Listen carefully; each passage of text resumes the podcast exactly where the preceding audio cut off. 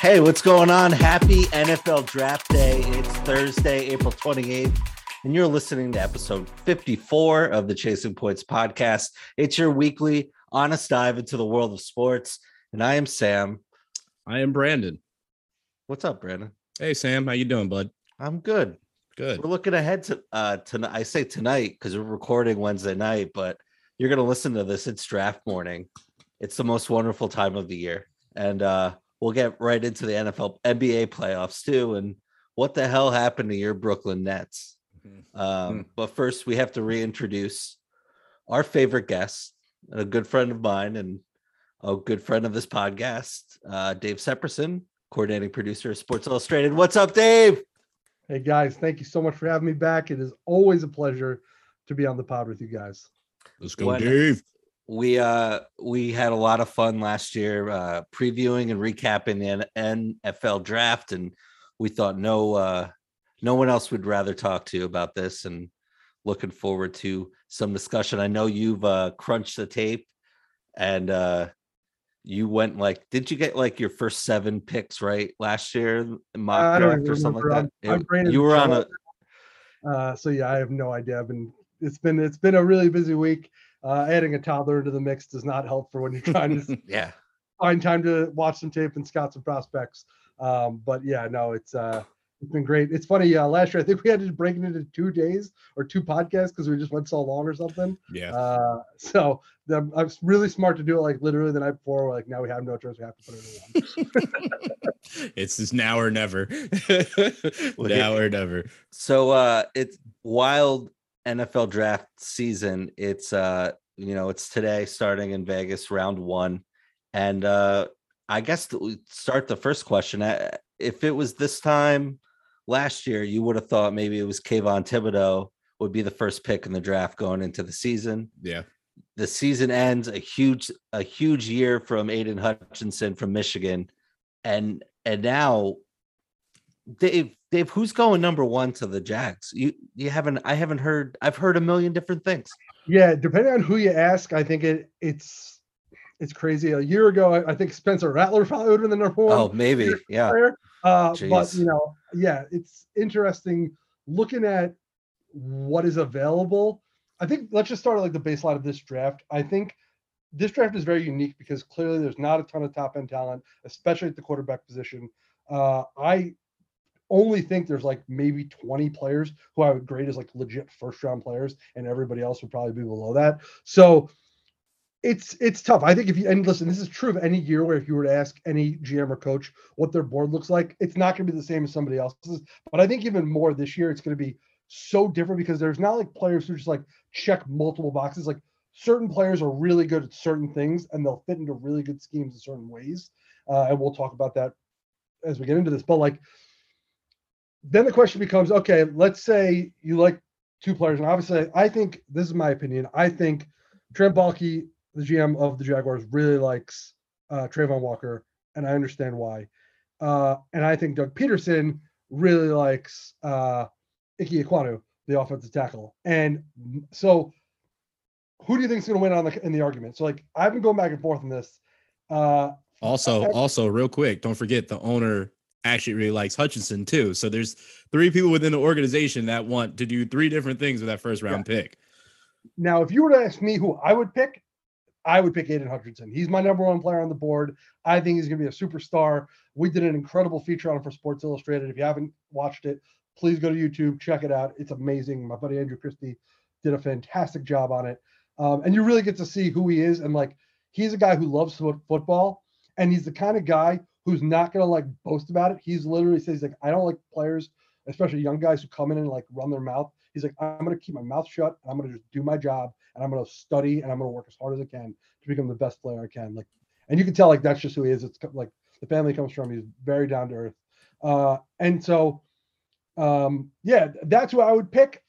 I can understand if Doug Peterson really likes Ickey, because like you think about it, like Trevor Lawrence is your most important player. What's the most important thing for me? It's how do we make him better? How do we continue mm-hmm. to progress his career? Because truth, everyone knows the franchise is only going as far as he goes. So if you tell me we're going to end another bookend tackle to protect him, I'm like, I'm not mad at that. I get it. do I want to pick spend the first overall pick on another offensive tackle? Maybe not, but like I don't really believe in Cam Robinson. So like, yeah, I, I can make the argument that like Ekwonu is a, a very good pick, and I think he's a monster uh, and just an absolute road grader. So yeah, I, I can absolutely see that as, as a smart pick. Um, and Walker is, listen, he is one of those guys when you look at the tape, the production that you want to see, like the numbers, the stats, they're not there. But the athleticism's there, the length is there. A lot of the things that you can say, like, this will translate really well to the N F L are there. Now, it's a projection. It's not a, like a, this is what you're definitely getting. I would not want to, if I'm the G M, because Bucky's made some interesting decisions, I would not want to put my entire career on this last pick on this, because quite frankly, if he, if he misses on this one, I don't know if he ever gets to make another one. Um, so, yeah, I wouldn't make that gamble, but I, like, I'm not saying Trevor Walker's not a first-round talent. He is. But is he the best defensive end in this draft? To me, the answer is no. So you gave us a lot of solid information here. Who are you picking as the first pick? Oh, if I'm the G M, I got it. I never really like to do best player available because I think you have to also draft a little bit for the positions you need. Mm-hmm. But okay, I, I love Hutchinson, so I I would want to take him, but I'll be honest, I put my money where my mouth is. I, I put twenty bucks on Ekwonu at plus six hundred just to see if I can make some money on nice. it. Uh, because I, I think if that's who Doug Peterson wants, he's the new coach. He's the guy. I think he's going to get his way.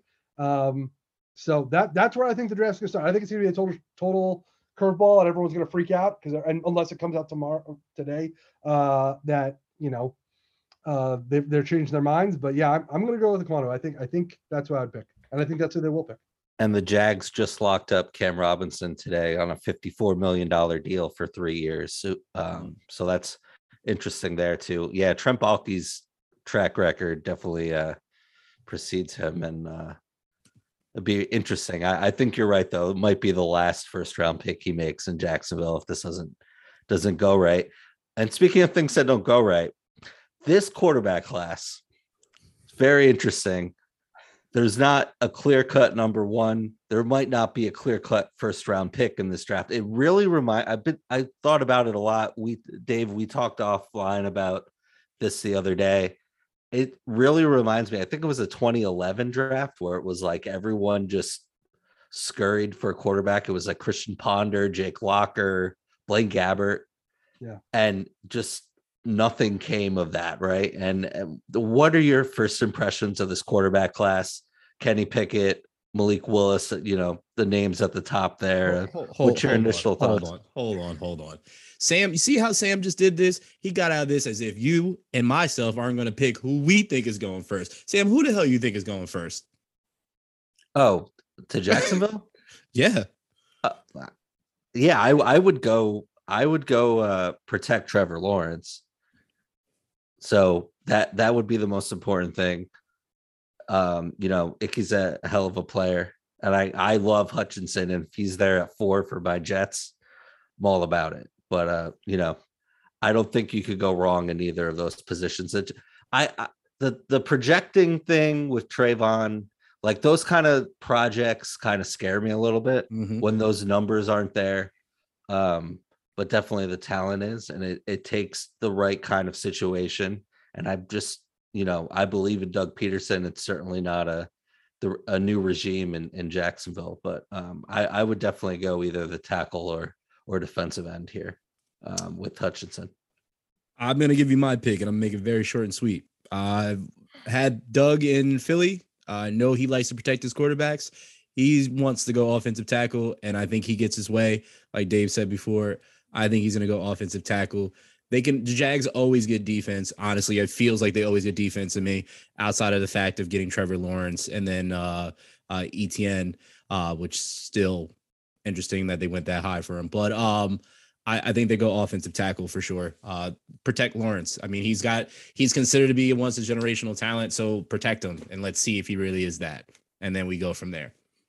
That's it's. I think it's really that simple. Also, since we're talking about offensive tackle, I don't know if you guys saw that Laramie Tunsil has turned his gas mask into an N F T. So I did. just, just, just to drop that little gem on you guys real quick. But back to the question that you asked, Dave. Uh, yeah. So the quarterback class is Uh, very interesting. Um, I don't have a first round grade on any of them. Um, there's only two I would even like take a shot at. Uh, I think I just don't really believe in any of these guys, but if you want and said like, you have to put your career on the line for like one guy, I'll start with Malik Willis. I yeah. He has a lot of tools that could potentially play really well in the N F L. Now, mm-hmm. watch his tape. It leaves a ton to be desired. He has a lot of things to work on. The first thing you have to, to start, though, with is his offensive line was not good. Like, he was running for, scrambling for his life a lot of times, got sacked way too much. Um, but the arm strength is legit, legit, legit. And his lower body base is so strong. It's he's not like Lamar Jackson fast, but he's so tough to take down. But because he's got like that, like Maurice Jones-Drew type lower body, he's so thick that just like you have to wrap him up, and if you don't, he's gonna break away. And so like in the open field, it's hard to bring him down. So not so much as like you can't catch him, like you know he's fast, but he's not like you know Lamar Jackson fast. Um, so yeah, in the right situation with the right coaching and not being rushed, does he have skills that can translate to the N F L? Absolutely. He's the kind of quarterback that can play in the modern N F L. Do I think he'll eventually do it? That's a very, very tough question. You know, and I'm betting man, no, but uh, do I want him to? Yeah, sure. I would love to see him succeed. I'd love to see him go to a team like Pittsburgh um, if they want to take a shot at him. And, you know, they're a really stable organization, so they'll do right by him. They'll teach him. They'll coach him. I mean, Tomlin's an incredible coach, so you coach him really well. So, yeah, that's the guy I would go with. I know a lot of people really like either like Kenny Pickett or Matt Corral. You know, neither of them really do much for me. Um, Thank you. You know, I think when you're drafting a quarterback, you have to believe in him. I'll, I'll give you one guy that's maybe a lot of people aren't talking about. When I watched this tape, it really just jumped off the screen to me. Um, and that was Carson Strong, the quarterback from Nevada. And the things that are really interesting about Carson Strong, and he's pro- like, I think depending on who you ask, he probably has like a third round grade to like, I would not draft him. And the reason people would not draft him is because of his medicals. His knee. He had surgery. He came back quickly to try and play. He's had that knee injury since high school. So it's very much like a, if the medical checks out and your doctor's like, yes, he will be okay. The knee will continue to heal and he will get better. And he did throughout the year. Then like, maybe he moves up a little bit, but the injury history is a legit concern, a really big concern. Now, when you watch the tape, arm strength is very, very good. Honestly, as good as Willis, maybe even better. His accuracy, to me, is the best in the class. He threw a pass, I showed it to Sam the other day against Kansas State, where he tucked a ball in between three defenders into like the smallest window I've ever seen. And I, I could not believe it. The guy caught it. I was like, how did that ball get to him? It was so impressive. And when you watch early in the season, he was like legitimately throwing off of one leg. He put like no planting power into his legs. It was all arm. And so, you know, it was really impressive to watch somebody who was like moving the way he was and clearly still injured, still making plays with his arm. Uh, so yeah, the arm's there. The accuracy is there. He's a, he's a smart guy. He definitely knows what he's doing. I think, you know, he, if we're talking like the eighties, like Vinny Testaverde, nineties, whatever, Vinny Testaverde style quarterback, like Carson Strong is like in the conversation as a first round number one overall pick. Uh, without the injuries. But with the new N F L, the fact that he doesn't move and he basically is statue in the pocket, that's a real concern. The N F L has definitely moved away from that. So that could be a problem for him. But, you know, if you're willing to tell me like, hey, I'm going to gamble a third or fourth round pick at him to see if he can be a backup and then maybe one day a starter, I'm not mad at that pick. I, I, I'm intrigued to see how his career progresses. You know, he, he very well might become nothing uh, or the talent is there, and you know he stays stays healthy and puts it together and takes the next step at the N F L. We'll see. Yeah, it wouldn't be the first time a third or fourth round pick made a you know made an impact on this league, especially at the quarterback position. Mm-hmm. You know, first person that jumps to mind for me, Dak Prescott. Uh, great career at Mississippi State, and no one really expected him to, you know, make the jump to the next level that he did, and you know, perennial Pro Bowler and. You know, made himself a lot of money. So it's it's totally possible. You know, you, I think that there's been so much quarterback movement and so much movement in the league this offseason, there aren't many landing spots for a quarterback, especially, you know, the top ten. You look at Carolina, who's, you know, they got a mess, you know, there with our, our buddy Sam Darnold, and, you know, will they, won't they, with Baker Mayfield, and they won't, you know, what is, will take, Matt Baker Mayfield over any quarterback in this class, no question. Yeah, I was, so I was going to ask you that, um, and I've, you know, you're not the first person that I've heard say that, um, you know, and not not many landing spots early in the draft. Besides that, maybe Atlanta. You go down to twenty in the twenties for uh, Pittsburgh, um, Detroit, maybe at the end of the first round, but. Um, you know, it'd be really interesting in, in past years where quarterback class has really driven at least the, you know, the headlines of the N F L draft. This is a year where, um, you know, it's the exact opposite. You know, any best fits for you, or what do you think is going to shake out with the quarterback position in this draft? Yeah, somebody will gamble. I mean, they'll, they'll definitely be at least one in the first round, I guess. My, my, I still think the Willis to Steelers pick makes a ton of sense. I mean, I, Obviously, Trubisky, I know they brought him in and they have Mason Rudolph, but I, you know, I liked Rudolph coming out of the draft. He hasn't really progressed the way I thought he would. Um, so, and Trubisky, I was never high on. So, yeah, I, I think you want to bring him in and let him sit behind them uh, and learn. And, you know, I'm not expecting the Steelers to have a great season. So, uh, it's entirely possible after ten games, they're out of it. And, you know, you can give Willis some reps and let him see what he can do. And hopefully he's learned a little bit. And, you know, you're not going to stunt his development. Um, So that one I like. And then, yeah, I mean, does somebody take a shot at Pickett? Does somebody really like Ritter and try and pick him? It's possible. I still think they're better second round players, but, you know, at the end of the first, if a team wants to trade back in in Atlanta or something and say, we're going to take our guy, I get it. Uh, you know, none of, none of them scream uh, franchise quarterback to me though. So I, I would not. So yeah, it's, it's tough to really say like they're going here, but if you said like which one makes the most sense, yeah, I will to Pittsburgh definitely. Yeah, it's definitely a, you know, seems like a great fit, and and you're right, Tomlin is just cream of the crop when it comes to coaching in this league.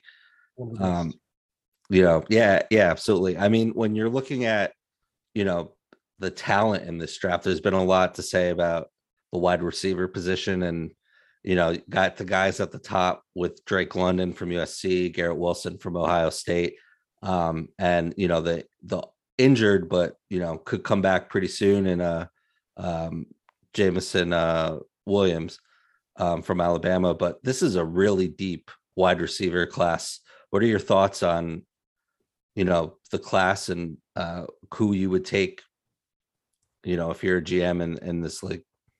Yeah, this is a tough one because I think this is what I was kind of talking about earlier with, it depends on the fit. Like when you look at these guys, all of them do something really, really well, and they're all really talented. And it is a very deep class. You know, you add in like Chris Olave, uh, Treylon Burks, some of those guys who, you know, Pickens, really talented receivers who are probably going a little bit later. You know, I think it depends on what you're looking for. If you're a team, let's say you're the Jets and you're looking for a wide receiver, you know, Garrett Wilson might be the best wide receiver in this class, but you can move him inside, you can play him outside.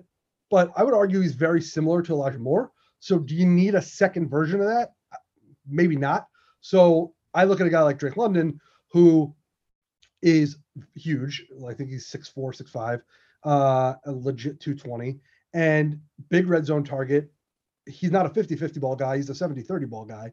So, you know, obviously he's coming off the injury, which is a bummer, but talent is there. He's, you know, not a burner, but he's not slow by any stretch. So you could say like he's a better fit for what they have, and he might, you know, be a better pick in there. Or you could say like, we want Jameson Williams, arguably the fastest receiver uh, in this draft, and say we want him um, because once he comes back, you know, with Corey Davis on the outside and Elijah Moore somewhere on the slide, you put Williamson on the other uh, Williams on the other side, let him, you know, fly uh, fly down the seam.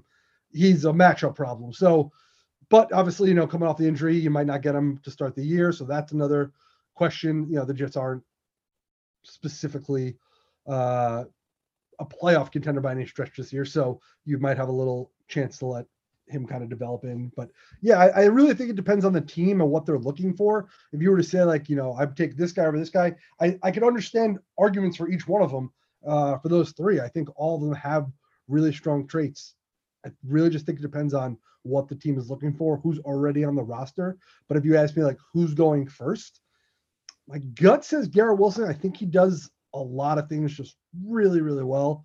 Um, and I do think he can play a few different positions.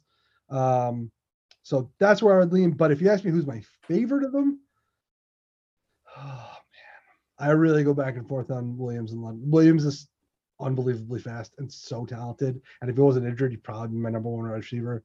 He probably would be the number one receiver. Probably would be the number one receiver. yeah. I, I'm gonna, I'm gonna be, excuse me. I'm gonna hope he comes back healthy and as dominant as he was. And I'll say Jameson Williams is my favorite receiver in this class. Uh, yeah, Sam, uh, you you asked a question on here, not for the people, but you asked a question on our our sheet. There's six wide receivers going in this first round. I'm calling that right now. Six, okay. six. Uh, I do I do agree with with Dave. I think Jameson is the best. I think Wilson is the second best. Um, but then when it goes to third, it really depends on what you're looking for, because you can go Olave or you can go London, right? So it depends on if you already have that big receiver or you need that guy that's that Swiss Army knife, right? Olave is that guy that can run every single route that you can do. And I've watched him do it, unfortunately, because he played for Ohio State. Uh, and I watched him do it over and over again. He can do that. I have a love-hate relationship with U F C wide receivers. Um, I'm just going to be open and honest about that. Uh, I think I've said it on here before. I don't really, I haven't really trust players coming out of that program uh, in recent years.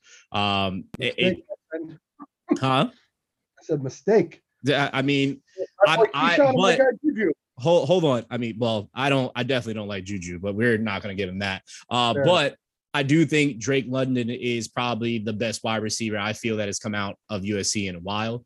And I think whoever gets him, they're going to have like a Mike Evans type player is who I kind of like compare him to, uh, just with that height and being able to run those routes. But yeah, I definitely see six. And I'm going to tell you right now, uh, the wide receiver that's not getting talked about is Jahan Dotson.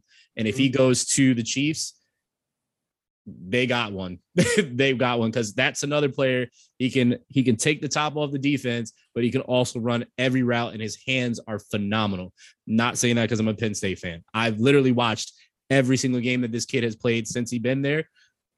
Phenomenal. Absolutely phenomenal. The only problem with him is his size, and I think mm-hmm. that is the only thing that's playing against him, to be honest. Yeah, uh, and speaking of, you know, your your Eagles, Brennan, uh, Dave and I are Jet fans, and and the Giants too, a little local flair in the New mm-hmm. York tri-state area, and, you know, East Coast here. Some, you know, each of our teams here, all the local teams both have two number one picks. Uh, you know, the Eagles pick, what is it, sixteen and nineteen, had an interesting trade with the Saints a couple weeks ago. Giants five and seven, the Jets at four and ten.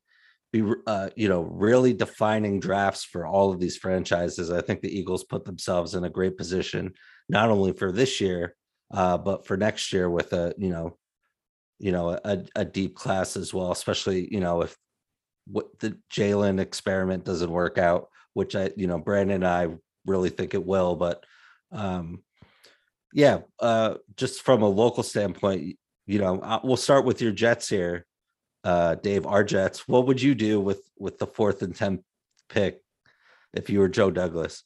Man, so this is so tough because it just depends who's there. But like I so I was convinced for months Aiden Hutchinson was going number one. So I gave up that dream and I was like, he's never going to become a Jet, even though I think he wants to be a Jet. Um, if somehow he falls to four, run the card to the table, get it up, get it in. Great. I'll be as happy as a clam. Now, I still think he's going to be gone. I don't think he's going to fall for it. I'd be stunned. And so the guy I've been in love with, in love with, is Sauce Gardner. yes. I think he is yes. unbelievable. He's my number two prospect in the entire draft, behind okay. Hutchinson. I think I his tape is unbelievable. I call him a mirror because he is. He literally looks like he's just copying the receiver at every single turn, and like instantaneously. It's not like, oh, he saw him. It's like he just knows. And it's like his footwork was incredible. Uh, good tackler. That, if I was gonna like knock him on anything, I'd be like, he's like not the perfect tackler, but he's very good. But everything else to me is like just star potential. I think he's just going to be an incredible shutdown cornerback. Now, in saying that, do I think the Jets are going to draft him? Absolutely not. Uh, I'll tell you why. The San Francisco forty-niners, the team that uh, Salah coached for, they never drafted quarterbacks high. They always pick guys in the third, second, third, fourth round, you know, guys who are long. And I'll get into a few guys later in the podcast of guys who I think potentially could fit that bill, who could fall into that. Uh, and so my gut says, and this is just my gut, says they're going to go D-end at four and potentially wide receiver at uh, ten. So uh, Thibodeaux and London Drake. No, Drake I London. Don't think the Jets are picking Thibodeaux. Uh, mm-hmm. I think there's a chance Thibodeaux could go second. I also think there's a chance Thibodeaux could fall all the way to like seven. Um, I think they're going to pick Jermaine Johnson the second from Florida State. Um, so he played at the Senior Bowl, had a great showing. He was on the opposite team. He was coached by the Lions, but the Jets were the opposite team coaching, so they still got to interact with him. They got that experience with him, and then they got to watch him dominate uh, all week. So I, I am have to imagine that uh, resonated with them. And then when you look at him, I mean, he's awesome. His tape was really, really good. I mean, I could I don't want to say it out loud because it almost feels like hyperbole, but I could argue him as the second best D-end in the class. Um, and it's it's tough because he's coming off one incredible year at Florida State. Obviously, he was at Georgia and he was part of that rotation. The numbers weren't there, so he transferred. Um, but that was the best decision he ever made because he just lit it up there and he was so good. And so, yeah, I my gut says that's who the Jets are going to take. Um, and, I mean, listen, if you depending on which beat writer you follow, you know, this Connor Hughes has been talking about him for weeks. Uh, I mean, that guy is, to me, as in the know as anyone else. So I trust his inst- I trust his reporting, and uh, I trust my study of the tape to see how talented he is. And I can absolutely see them going with that. I still hope it's Sauce. I'll be... through the roof, but I've, I've said this to a lot, many of my friends in our text thread. Hutchinson, Sauce, Jermaine Johnson, any one of the three, I'm very happy. I'm a little happier if it's my order, but regardless, I'm still happy. They're all incredibly talented football players. As for ten, yeah, I think it's going to be a wide receiver. Um, my gut says London. I think he, if he's there, there's a really good chance there's a real strong run on quarterback uh, on wide receivers from you know seven to ten. So like they, two of them could be gone. And then they could just pick who's, who's ever left. Um, tough, tough to say. I think there's a very strong possibility teams trade up to try and get some of these receivers, knowing there could be a run starting early. Um, so, yeah, the, my gut says D-end and wide receiver are the two they go with, unless, and I don't think it'll happen, and if it does, good Lord, if the Jets can trade the tenth pick for Deebo Samuel, please. Just do it. I, I know everyone's like, you don't have to trade them up. Yes, you do. Deebo Samuel is one of the best playmakers in the N F L. Adding him to this offense would be unreal. What a weapon he would be for Zach Wilson to help him progress. I mean, I like I said, I don't think it's happening. I feel very confident San Francisco is going to resign him and bring him back. They would be crazy to let him go. Unless they just have, he's just said, like, I will never sign. Like, get me out of here. Which I just, I don't think that's the case. I would be so, so surprised. So, yeah. Uh, yeah. D N, wide receiver, I think that's where they're going at uh, four and ten. I like it. Sign me up. Um, Brandon, Eagles. Yeah, two picks in the uh, top twenty there. What what does Brandon want to see, and what do you think will happen? And hopefully, maybe those are the same things.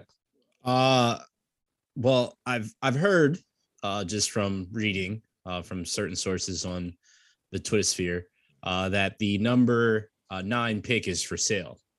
Um, and I've been seeing rumblings that the Eagles amongst the Saints, and I forgot the other team, are in on potentially trying to trade up. So if they do that, I'll be happy with that as long as they keep that eighteen pick, uh, because they'll trade up with the fifteen.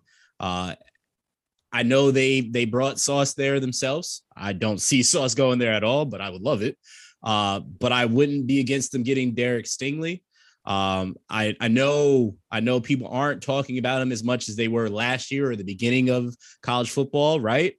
But his injuries are the only thing that scares me, right? That's the only thing that scares me. Go ahead. What are you gonna say, Dave? Have you seen the gambling line today, though? People no. are talking about it. He now might go third to Houston. Good, he's the betting favorite. Good. I mean, betting favorite go third now, which I he better if he goes in front of Sauce, I can understand. Like when you looked at his uh, early tape, it was unreal. Mm-hmm. Uh, yeah, so like I would still be surprised. I think Sauce is better, but like yeah, if he goes third, if that betting line is legit, that's and, that's know, wild.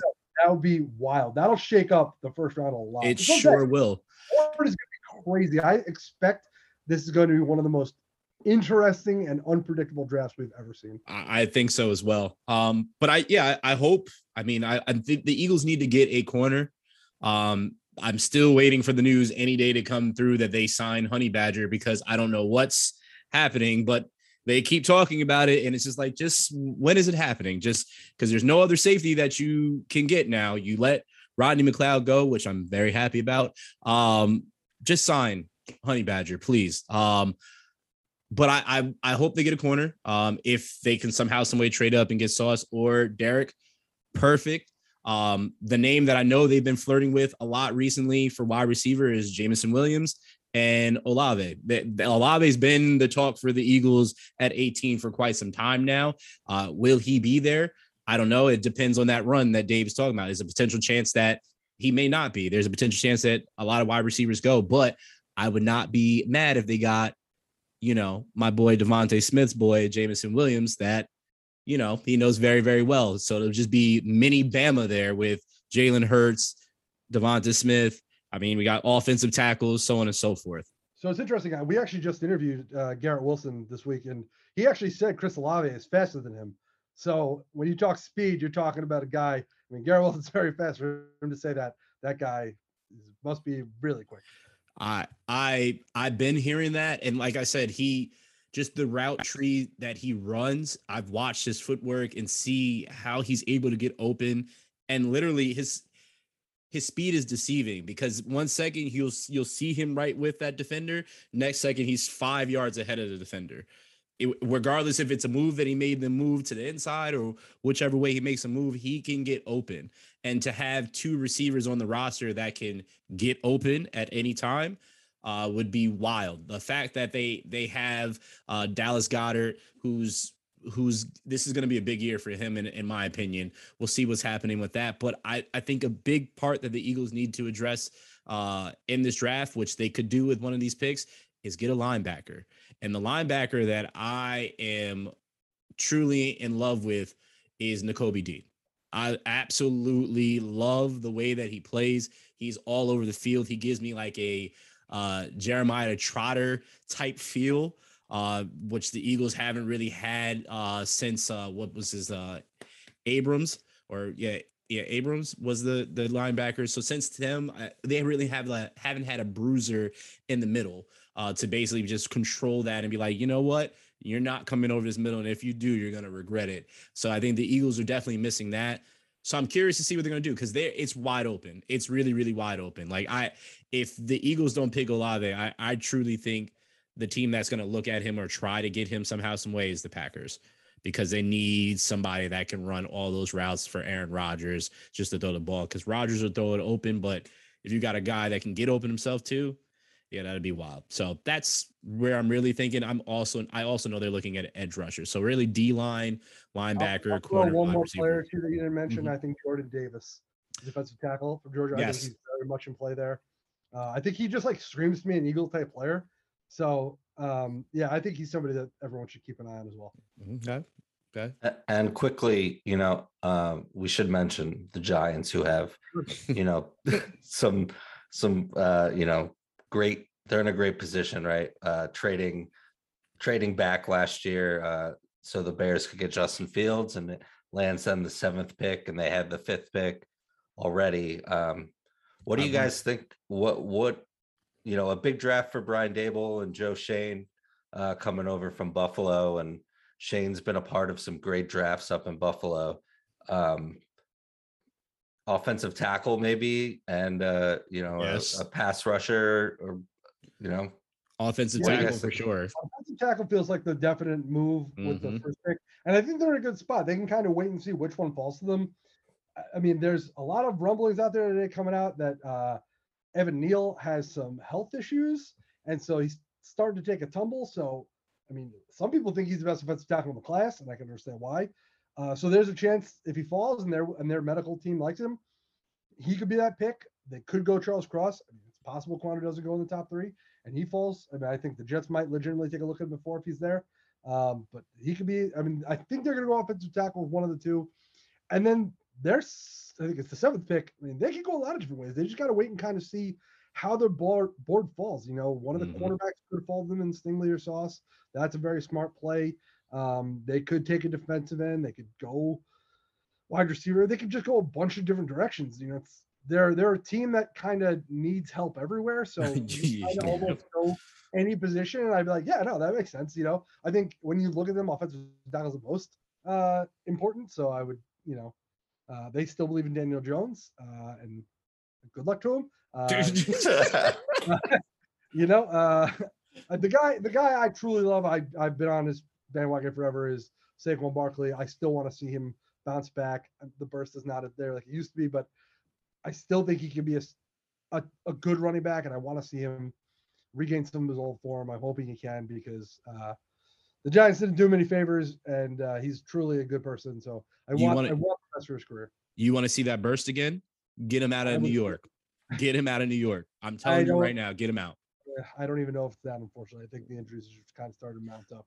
Um, uh, I that's just I, I want. I hope it's not true. I hope he comes back and just shows me like I'm the guy I always was, and I'm mm-hmm. so happy because I truly want him to do do well. Um, he's somebody I always wanted the Jets to get. I always kind of hoped one day he would, he would end up with us. Um, so yeah, I uh, we'll, we'll see. The Giants are an interesting team, but they're kind of in like that great position where they can kind of just let the board fall to them and then pick who they like, you know. But they should have a, sh- a shot at at least one offensive tackle, and then a very good second player. Okay, so you you mentioned some you, you mentioned Saquon that you you like a player that you like. I mean, I love Saquon, um, just from my fandom of the school that he went to, uh, mm-hmm. and I did say that the Giants were going to ruin him. Also, you're welcome, Giants fans, for your picks this year, because you know we ruined what who you wanted to get last year. But uh, Dave, who are some of your favorite people this year in the draft that people aren't talking about? Because I know you dive deep. Sam has put me hip to game the first time you came on here of how deep you dive into these drafts. So who are you looking at that people aren't talking about, um, or maybe just your favorites that you have in here? Yeah, so I'll start with uh, Jalen Petrie. He's like, I think he's, I would be stunned if the Jets don't pick him. He just screams a Jets pick. Uh, he's a, so he played everywhere on defense. He's listed as a defensive back, safety. He played linebacker. He played on the uh, in the nickel. He's incredible on at blitzing the quarterback. He kind of is like a gadget defender. Like he kind of just does everything. He's probably gonna go in the second round. Um, his tape was really fun to watch, and he was on the Jets team at the Senior Bowl. And so you'll there'll be a little bit of a trend here. Uh, so I liked uh, him, and I think he will do. If the Jets don't pick him, somebody's gonna get a really fun player who is going to be like the kind of player you have to scheme against. You have to like know where he is on the field, because he can, he can wreak some havoc. So I like him. And then because I always talk about like the Jets aren't going to pick a cornerback, they're probably going to pick someone late.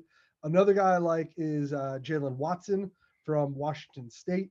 He's tall. Uh, you know, I, once again, he played at the Senior Bowl. So I think when you talk like, oh, the Jets had that chance to really work with him, you know, that is going to hopefully impact, you know, some of these decision makings. But like, you know, he's not a first round quarterback. He might not even be a second round quarterback. Um, some people probably really high on him. Some people probably aren't, but yeah, you know, uh, I think he's got a lot of talent, and uh, that's, that's one of the guys I, I would uh, target. And then I'm going to butcher his name, but uh, Elam, the quarterback from Florida, just try to say his first name. I just think it's K, but I don't want to uh, mess it up. Uh, but yeah, I mean, obviously his dad played for the Jets, and so he's got the lineage of N F L bloodline. Uh, he was a four-star recruit coming out of high school, so I, you know, his tape was really good. I think he's probably one of those guys that slides into the end of the first round now at defensive back. Um, I was praying he fell to the second round, but I just don't see it happening anymore. I think he's going to get picked. Sounds like a lot of teams are really high on him, rightfully so. He's a good player. Um, so as you can tell, I studied a little bit more defensive backs this year, because that's kind of where I think the Jets need to go. Um, but those are three guys that stood out. And then obviously I talked about uh, Strong in Nevada. I just, you know, as somebody I think people should gamble on. um, yeah, those those are some of the names that I, I'm looking at to see where they go, and uh, very much intrigued to see what their careers look like uh, moving forward.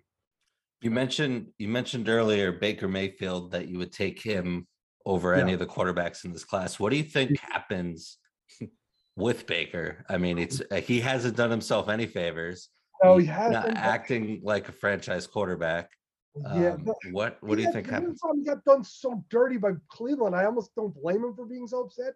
Like they really, they like if he doesn't get injured, who knows? Like he wasn't a bad quarterback. I don't like I people were like don't believe in Baker. Like I get it. I can understand like your arguments, but like I don't think he's a bad quarterback. I think he's got talent, and I think he's a legit N F L quarterback. So like there are other teams like who, who would I rather have? Baker Mayfield or Carson Wentz? Baker Mayfield. Who would I rather have? Uh, Baker Mayfield, Daniel Jones, Baker Mayfield. Like if I'm the Giants, I would have traded for him and given up a mid-round pick for him, late round pick for him, just to bring him in as competition for Daniel Jones, um, who also had a really bad injury last year. So you just don't even know what how he's going to respond to that. So yeah, the team selection is tough. You, you look at the depth charts; there are not many openings. So he's probably going to have to go somewhere as a backup and beat somebody out, or I don't want to say hope for somebody injured because nobody ever hopes for somebody injured, but, you know, wait for somebody to get injured. And if they are, then take his opportunity and see what he can do with it. Um, you know, a team like Carolina, people have talked about, I still think they want to give Sam another chance. I, I don't think they're done with him. Um, they gave up a legit asset last year and a second round pick to get him. So I think they're going to let him, I, you know, he was what he was last year and he's got his deficiencies, but I think they're going to run with him one more time. And so, yeah, I don't know. If, Does he have to be the backup in Cleveland? I guess it's a possibility. There's still always a chance that Watson doesn't play. I, like, the league could suspend him. So having Baker to step in and be the starter, as awkward as that would probably be, um, I mean, it's not the worst case scenario for the team because at least it gives you a legit N F L quarterback insurance. Um, but yeah, it's it's a tough one to predict. I I don't have the crystal ball telling me, but. I, I like him. I, I think. I think he still has some upside, uh, and I, I'm I'm rooting for him. I hope wherever he goes, uh, he does well. Well, I'm not rooting for him, uh, but I don't think he's as bad as people are making him out to be. I just don't like him. Uh, but I think his attitude fits in a place that you said that I've never even thought about him going to. But after hearing you say it and hearing his type of attitude and his appeal for commercials, which I still don't understand how he got commercials out of most of these people, I think he would be a phenomenal fit for the Giants. I really, really do, because of his attitude, his demeanor, his work ethic. He's an undersized guy. He doesn't really care. He's going to say what he's going to say. In New York, the media would eat that up, and that's that's marketing right there. Uh, uh, Sam, you can speak to that in, on that aspect. Like, he just screams New York. Like every time he opens his mouth, he'll be on the Daily News. Uh, he'll be on the New York Times. He'll be somewhere on a paper or at a magazine in New York, and he'll have that appeal. And you can't get worse than Daniel Jones. So why not take the shot? But I don't think they, I don't think Baker gets moved until somebody gets hurt during the season, because oh. T what happened? I was going to say the old Sam Bradford finesse. Yeah, they're just yeah. going to wait and wait. Okay, well, you need a quarterback. Well, this is what we want. And then they're going to move, because teams, I don't think teams are going to move right now because they know the Browns don't want them, and they know they can just hold them for a year and then bye, see you later. So, but I I, I do think he he can make some some team better right now for sure, uh, that has a lackluster type quarterback. Um, but I don't really care what he does. I do care what Deebo Samuel does. Um, and I'm, I'm watching this. Basically, my eyes are watering from staring at the screen just to see what is going to happen with this next. But I, I kind of agree. Like I, I, I'm fifty-fifty on what Dave said earlier. Like I, I don't see any way that San Francisco lets him go. And he's mentioned that he loves playing for Shanahan, and, and it, that's cool, right? It's great hearing that, but these guys want their money. And in this offseason, these wide receivers are, wide receivers have been getting paid. And guess what? They're going to force their ways out. And this is like the most power I've seen N F L's players have. It's almost comparable to N B A players when they say, I don't want to do this, or I'm not going to stay here, move me somewhere else. And they force themselves out in a certain manner. Like, it just feels like the N B A right now. And uh, it'd be interesting to see where he goes, but I don't, I don't really know where he goes. Like, that's, that's the part I, I, I just, but I can't see San Francisco letting him go. I keep just, yeah, I, I keep thinking this whole thing is like, he doesn't want to be paid like a running back. He wants to be paid like a wide receiver. Is mm-hmm. this like when Jimmy Graham took out tight end from his Twitter bio when he was with the Saints? Like, that's what kind of this whole thing screams to me. Um, I mean, he's a hell of a player. I, you know, I, I loved him coming out of uh, college. He's on my dynasty football, fantasy football team. I love the guy. I'm glad he finally broke out. Would I trade the tenth pick for him? Would I trade a, um, you know, a top pick in this draft for him if I needed a wide receiver? Absolutely. But I, you know, John Lynch kind of said it today um, or yesterday. And um, yeah, I don't, I don't think he goes anywhere. Real quick before we go. So I was just out in Vegas, just came back. So I got to see the lovely setup of the draft and seeing all the damn trailers that are there and seeing kind of like behind the scenes of that. It's right by the M G M. Like, it's not too far by the M G M, basically right by Top Golf, if you are familiar with Las Vegas. Uh, but you can see the whole dome set up, and you see all the workers setting things up and see the signs posted up for N F L draft employees only and whatnot. It was just, it's, that's the closest I've ever been to N F L draft. So it was cool to kind of see that and walk past it and drive past it several times. Uh, but they're going to have fun out there. Um, and the weather is just turning right out there for them. So uh, this is going to be a uh, hot draft, pun intended, dad joke. There you go. And I'm the only dad person here that's not a dad. There we go. How about that? Uh, N B A, Sam. Let's Yeah. Dave, you want to stick around and talk some uh, talk some uh, basketball with us? Let's commiserate over Brandon and my nets and just rip them. Yeah, it's, you know, uh, one of, I was thinking about this. One of my, growing up, one of my favorite albums was by a band called Thursday, and it was called Full Collapse. And that's kind of what I see. The first thing I thought of when I see that your Nets were swept in close games too. The only winless team in the playoffs this year. I'll let you guys, uh, Brandon, I got to give it to you first, being the, you know, the Nets fan and t- talking about it all year with you. And I know how Dave feels too. You guys want to just tee off? Go ahead. Oh, yeah. Uh, I'm happy it's over. That's number one. Uh, I'm happy I don't have to stress any longer in the playoffs uh, because my team, the only team uh, that did not get a win, with two of the best players in the N B A, uh, couldn't even scrounge up one victory. Uh, they made the Celtics look like world beaters, and the Celtics have been the hottest team in the N B A since All-Star break, so I'm not going to discount that. But you can't get one to two wins. You can't stretch this any further than that. There's no plays being called. There's no adjustments being made in game to counteract what the opposite team is doing. Literally, they were playing, I come down the court, it's my turn. You come down the court next time, it's your turn. No set plays whatsoever. And if you remember correctly, both K D and Kyrie said, we don't need a coach. Huh. Kenny Atkinson should have never been fired. Let, let me start with that when it comes to coaching. He should have never, ever been fired, period. And then they go and get Steve Nash, a guy that has no coaching experience, just played in the league. Yes, phenomenal career. One of my favorite players of all time. Not a coach. You go and you get rid of Kenny Atkinson, who was doing something with nothing, literally something with nothing, and actually running plays to get Steve Nash, who doesn't make adjustments. Now, I can't put, I know people want to put, and make him this the scapegoat, Steve Nash. You can't, because he's also not on the court playing. And there's a particular player that I love dearly when he's on the court. Uh, that is when he's on the court, and that's Kyrie Irving. Uh, the fact that he came out at the end of the season, the, the end of the season presser, and said, you know, like, some of this is my fault. No shit. Some of this is your fault, buddy. Are you kidding me?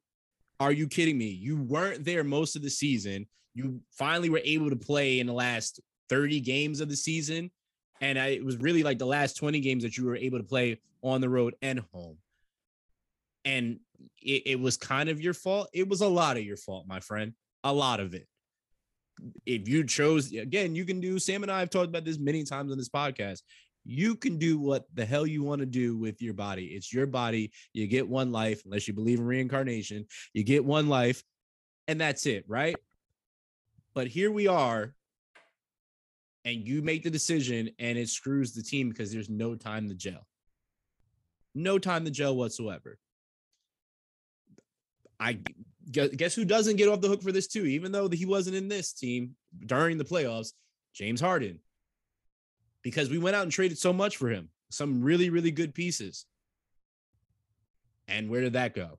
Yes, we got Seth Curry and Drummond, which I absolutely love those two picks. But we got people like Blake Griffin sitting on the bench for what? LaMarcus Aldridge, L A, I love him to death. Uh, didn't see him play. But he was killing during the regular season, so why is he not in the rotation now? You have Claxton in there that can't hit a free throw, period. Young talent. It was just a clusterfuck. there's, there's, there's no other way for me to say this, but they need to get their stuff right. And it's not looking great, but they can make it right.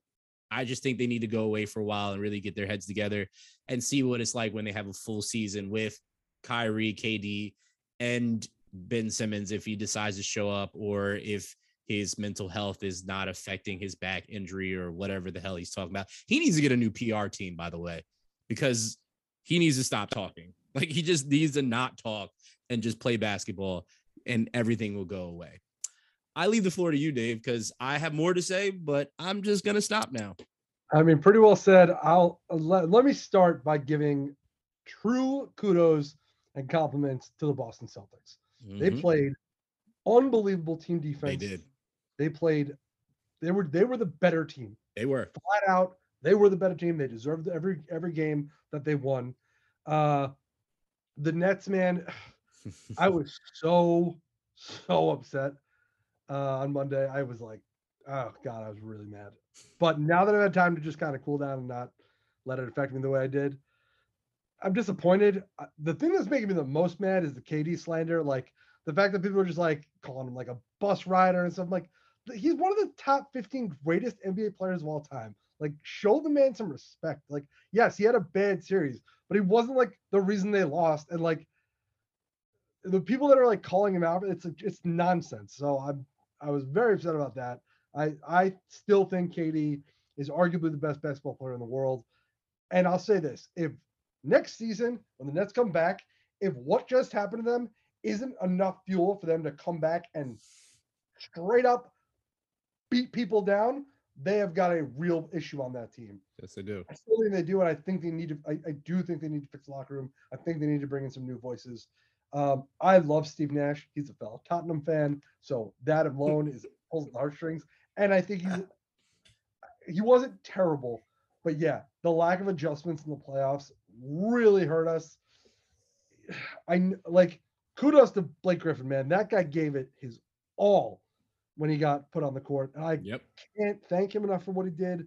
It was like, I was like, every time he had the ball, I was inspired. I was like, let's see, this guy just wants it. And those are the kind of guys you want on a team, because like those are the kind of guys who are going to give everything for the team to try and win.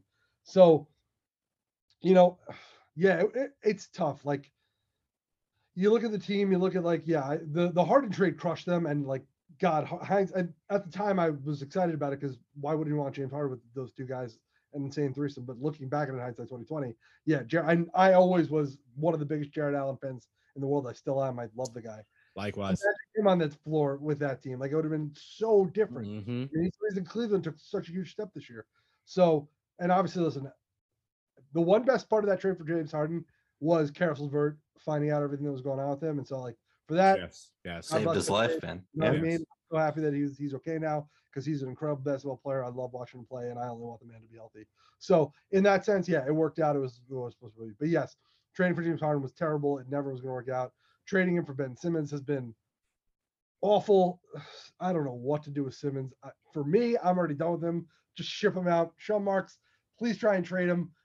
I would love to figure out a way. To, I'm just telling these guys before the podcast, I'd love to figure out a way to go trade him uh, and a bunch of pieces to go bring in C J McCollum and Zion Williamson from uh, New Orleans, because it clearly seems like Zion's done there and they might be done with him. So let's trade a kind of headache for a headache thing. But obviously the money's not going to work out because of that insane Ben Simmons contract. So you can actually add C J McCollum's ridiculous thirty million dollars into the equation and make it even out with some uh, some other pieces going back. So I don't know. We'll see what Sean Marks is going to do. He's got a lot on his uh, plate this offseason. He's yep. got to really put some work in. But I've said this before. I truly believe in Sean Marks. I think he's a very, very good G M. I think he's a smart basketball mind. Agreed. He's drafted incredibly well. Um, and, yeah, this season didn't work out. And some of the moves obviously blew up in our face. But he swung big. He went for the home run. Uh, and it, we struck out. But I'm not mad at him for doing it. I, you know, th- it's been as fun watching Nets basketball the past two years as it's been for years. Uh, and listen, I love the Kenny Atkinson D'Lo teams. I thought they were so fun and great young players. But I mean, that culture set us up to bring in Kyrie and K D. Yes. And yes. But at the end of the day, you have two of the top twenty best basketball players in the world on your team. You got to figure out how to make it better. And if, if next year they roll over and this is what it is, then guess what?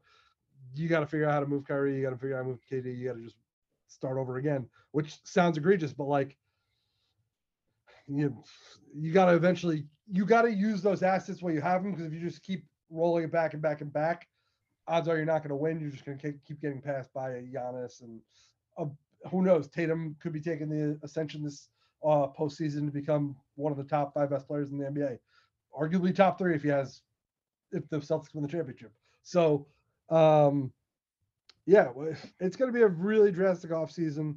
Uh, I'm intrigued to see how it's going to unfold, but man, I'm, I'm looking forward to next season. I'm just ready for these guys to get back out there and prove me right that they're going to come back and be mad and take it out on their opponents. I'm going to call it right now. It's going to be the Warriors Nets next year, N B A Finals, seven games, and the Nets are going to win. I was calling love- it right now. I'd love to see that, because I love right Steph. Now. I love the Warriors. So I, mm-hmm. love I, I think I think there's too much basketball players. I grew up around basketball players. I, I've been a basketball player my whole life. There's too much ego on there. And when you hear people talking, you will spend all your time away on a court thinking about what everybody has said about it. And I've obviously never been on that level, but to just hear people talk about it over and over again. I know you're over Ben Simmons, but I really think he's got a lot to prove, and I think he's going to shut people up. I Here's really do. I, I if Ben was healthy and playing, he was exactly what the team needed. Correct. They needed a defender. Correct. They needed a rebounder. Mm-hmm. He, those things he does really well. He would have been perfect. Yep. And I said that when we made the trade. I was like, oh, if he can come back, he'll be a great third piece. He's literally, we don't need him to become a scorer. We just need him to play lockdown defense, which he's already proven he's one of the best in the N B A at doing. And we need him to grab rebounds, which he's very capable of doing. He's incredibly long. So you can play him at the five. Mm-hmm. Like, it, it should have worked out. The fact that he couldn't get on the court, and listen, I'm not a doctor. I don't know his medicals. I'm not even pretend. But it's been a long time. And as somebody who's had a lot of packages, I'm not a N B A athlete, but, you know, like, there are ways to relieve back pain. I've had it done to me yep. multiple times. Yep. You know? So there's a way to take a few epidurals and get back out there and play. And if it's a mental thing, and I understand why it probably is, and why and I get it, and I'm sympathetic to it, because, like, you know, I don't know, you should never, you know, you nobody lives each other's lives. So Correct. I don't know what you're going through. But you're paid to play basketball, and you're a good basketball player. If your confidence is shot, and I've said this forever about all athletes, confidence is the most important thing. I think it's the reason top tier athletes fall off, and guys who aren't, who start gaining confidence, become better. And so his confidence is probably at an all time low. It's probably at a zero. So he needs to figure out, whether it's talking to somebody, working with his teammates, how to get that confidence back. Because at one point he was a great basketball player, and I would love to see him get back there. And who knows, maybe we'll be on the Nets. And if it is, fantastic. He was like twenty-four or something, twenty-five. He's yep. still so young. He's got a yep. whole career ahead of him. You know, he could be like, if he can win a championship with K D and Kyrie, and they eventually retire or move on, he can then become the face of the franchise, and they can add yep. more pieces around him. So like he has this opportunity in front of him to like create a new legacy and turn around his entire career. Like if you're a guy who with who's gone through this much of a beatdown and can just push through it and become that player you once were, that is going to be such an inspiration for people who have mental health issues, who deal with that, to say like, hey, I did it, you can do it. And like, that's so powerful. And so I truly hope he can do that and become that and like do that for his career. But yeah, if you're asking me right now, no, get him off the team. With all that said, well, yes, yes. All that said, get out. Yes, I'll I'll keep him there because I have faith in him, because he was in the M V P argument before he didn't take that shot, which sent everything spiraling downhill for him. Um, Sam, let's talk about some other playoff series real quick. Um, and we'll just run through this really quickly. Uh, the Hawks lost to the Heat uh, in four, well, five games. Uh, the Heat, if the Sixers make it to the next round, they are going to have a problem on their hand, which is the Miami Heat.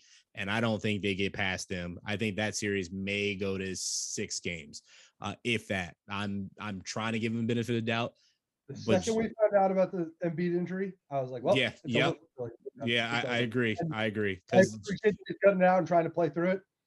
It's not going to matter. Because James Harden is not James. James Harden hasn't been James Harden since that hamstring injury. Out. James Harden is washed. Uh, is, thank you. Thank you. Sa- Sam I, knows I've been saying this. Thank him, you. In that extension, God bless him. Yep. Have I, fun. I don't know. They're in a way worse situation than they might even be with Ben Simmons. Because like you almost have to give it to him. Yep. And if you do, you might be stuck with him for a long time. And you have might be paying for a fun for Philly. Have fun. Uh, but yeah. Philly is up three two in the series against the Raptors. Uh, that, I, Philly is going to win that series, I believe. But there's a chance for the Raptors. That, that it's it's going to be interesting. Um, I it's unfortunate to see this this series go the way it is. I thought this was going to be way closer because at one point the Bulls were the number one seed uh, in the East. But Giannis is too too much. he's just he's just too much. Middleton's not even playing. That that says enough about Giannis yeah. and the rest of the Bucks. Um, for the Bulls West, they can't keep up. Yeah, the no, Bulls they can't.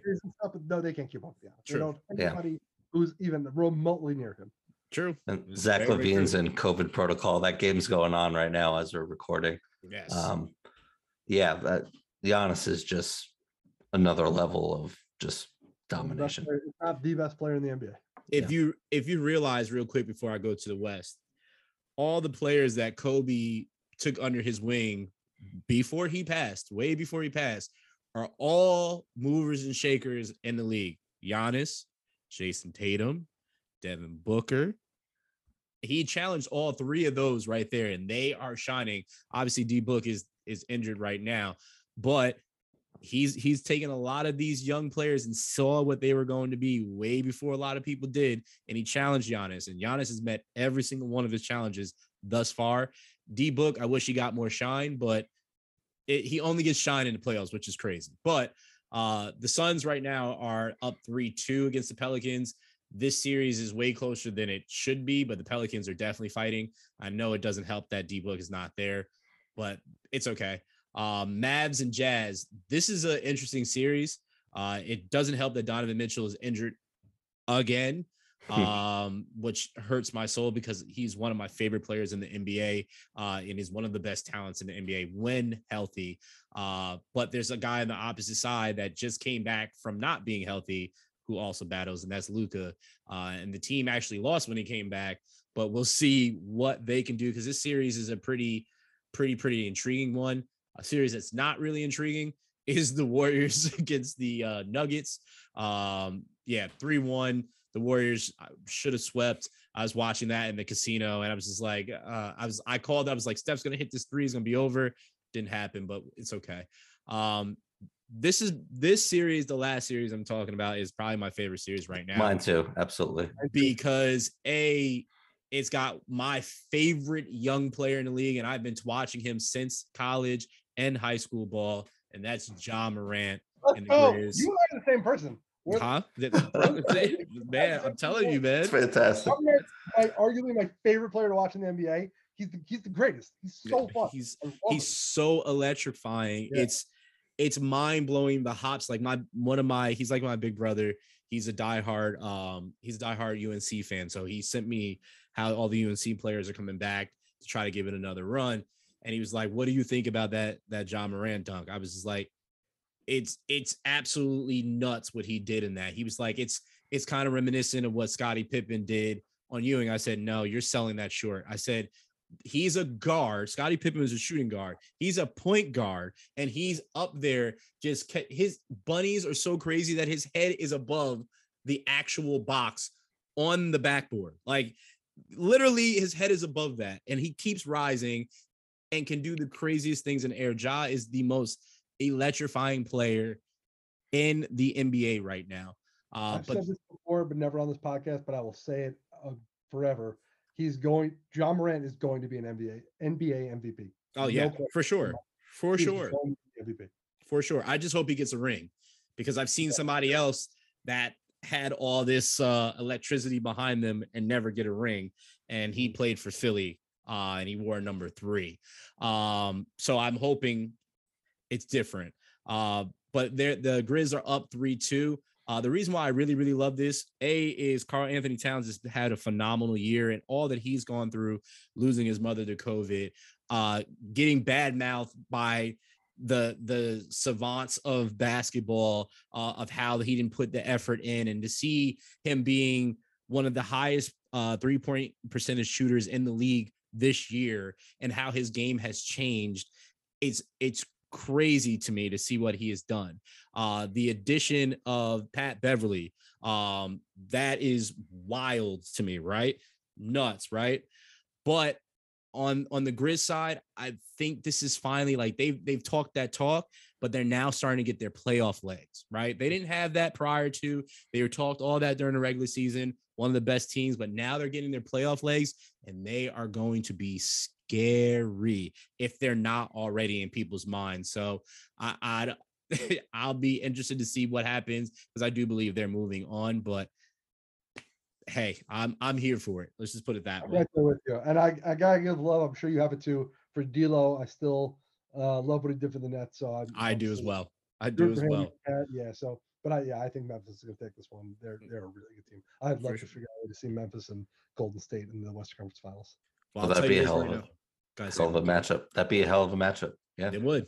It would. I, I'd still want the Western Conference Finals to be the Warriors and the Suns. I, I think if Devin Booker's back and healthy, that is the series that we deserve. But we also deserve to have the Lakers and Nets in the finals, and we saw how that worked too. So uh, I'm just gonna shut up on that while Sam brings us to Do You Care?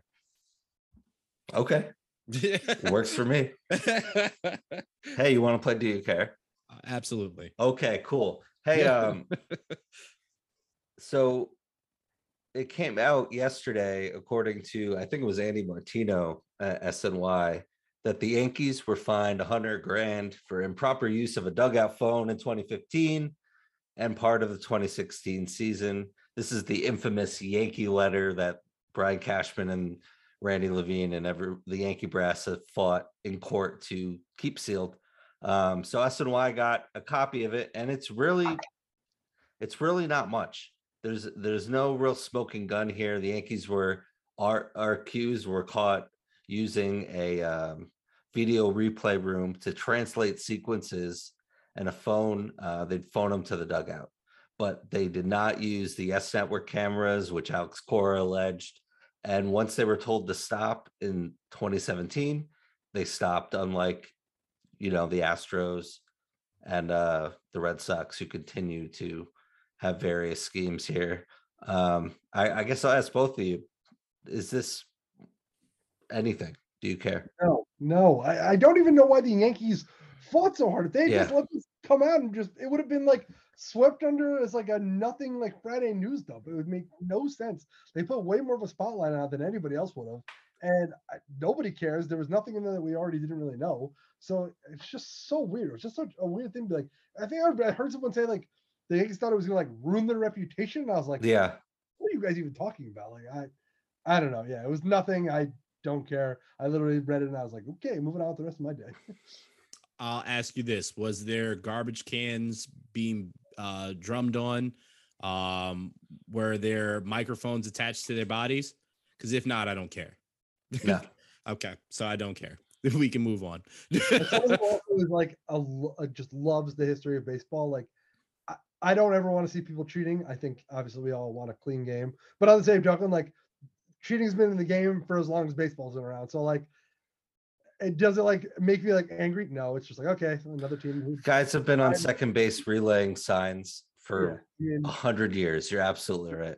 I did a whole episode about uh, cheating in baseball, and there's a I'm gonna play it. I think it was the Phillies team. And there was like a guy who was standing on like a on the outfield, and he had a wired system running through the field underneath the third base coach, and like the coach would put his foot in a puddle, and he would like press an electric buzzer to buzz the coach's leg to know like what if it was a fastball or not. So like you talk about like there's like this like ingenuity of like stuff has been around forever. Go look that up. Watch the episode. It's called "And Now You Know" with Robin Lundberg. You'll find it. It's on there. It's amazing.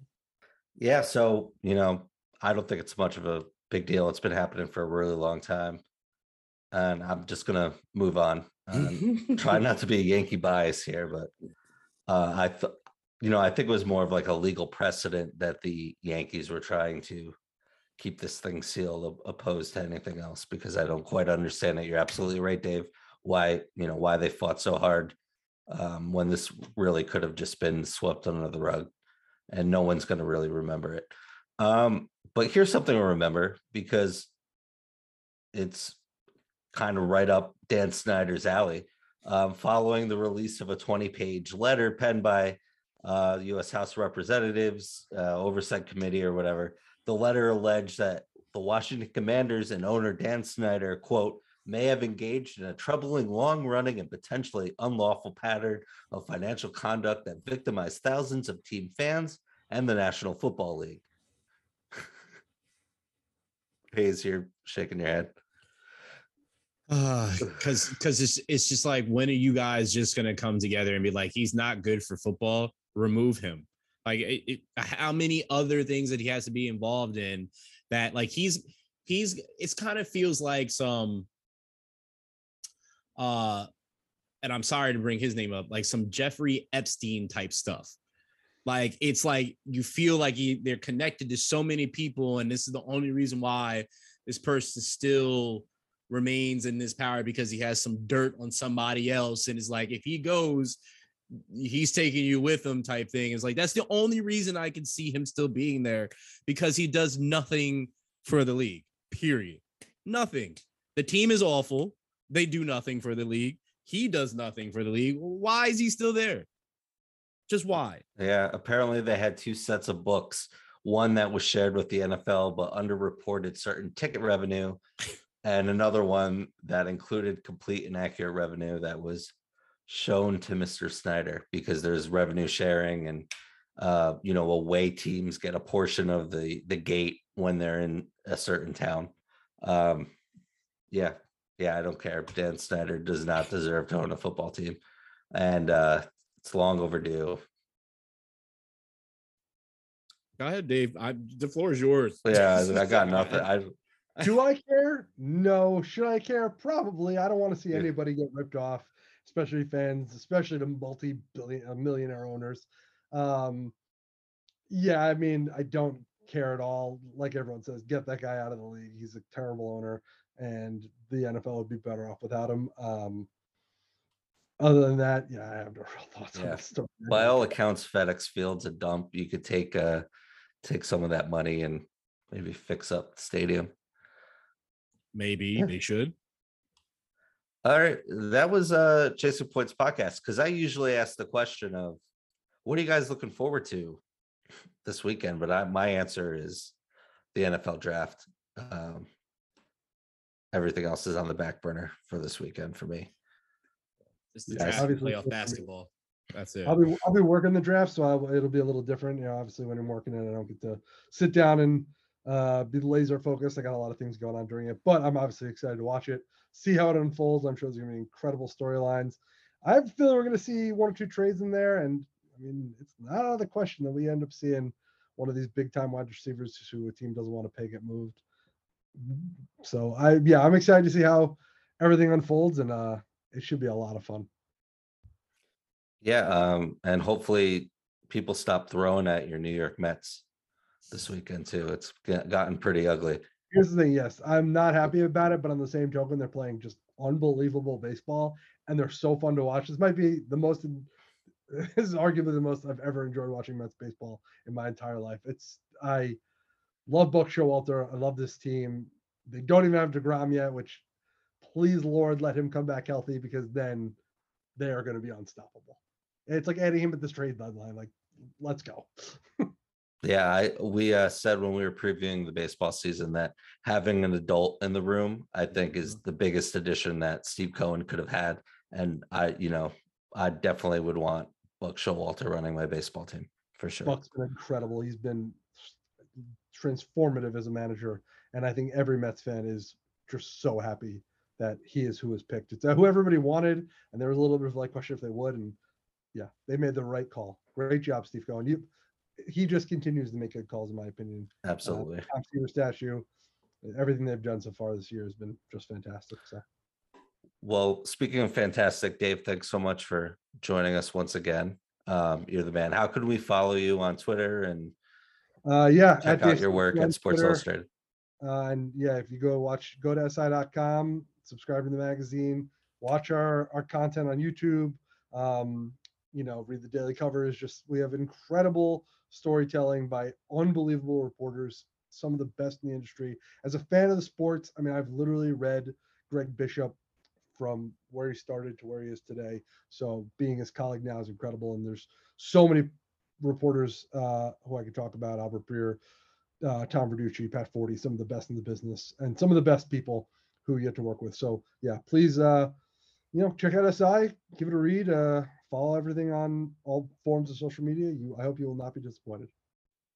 Cool. Thanks so, thanks so much, guys, for listening to episode fifty-four of the Chasing Points podcast um, on Spotify and everywhere else. Uh, you can check us out at chasing points podcast dot com and on uh, Instagram at, at Chasing Points Podcast.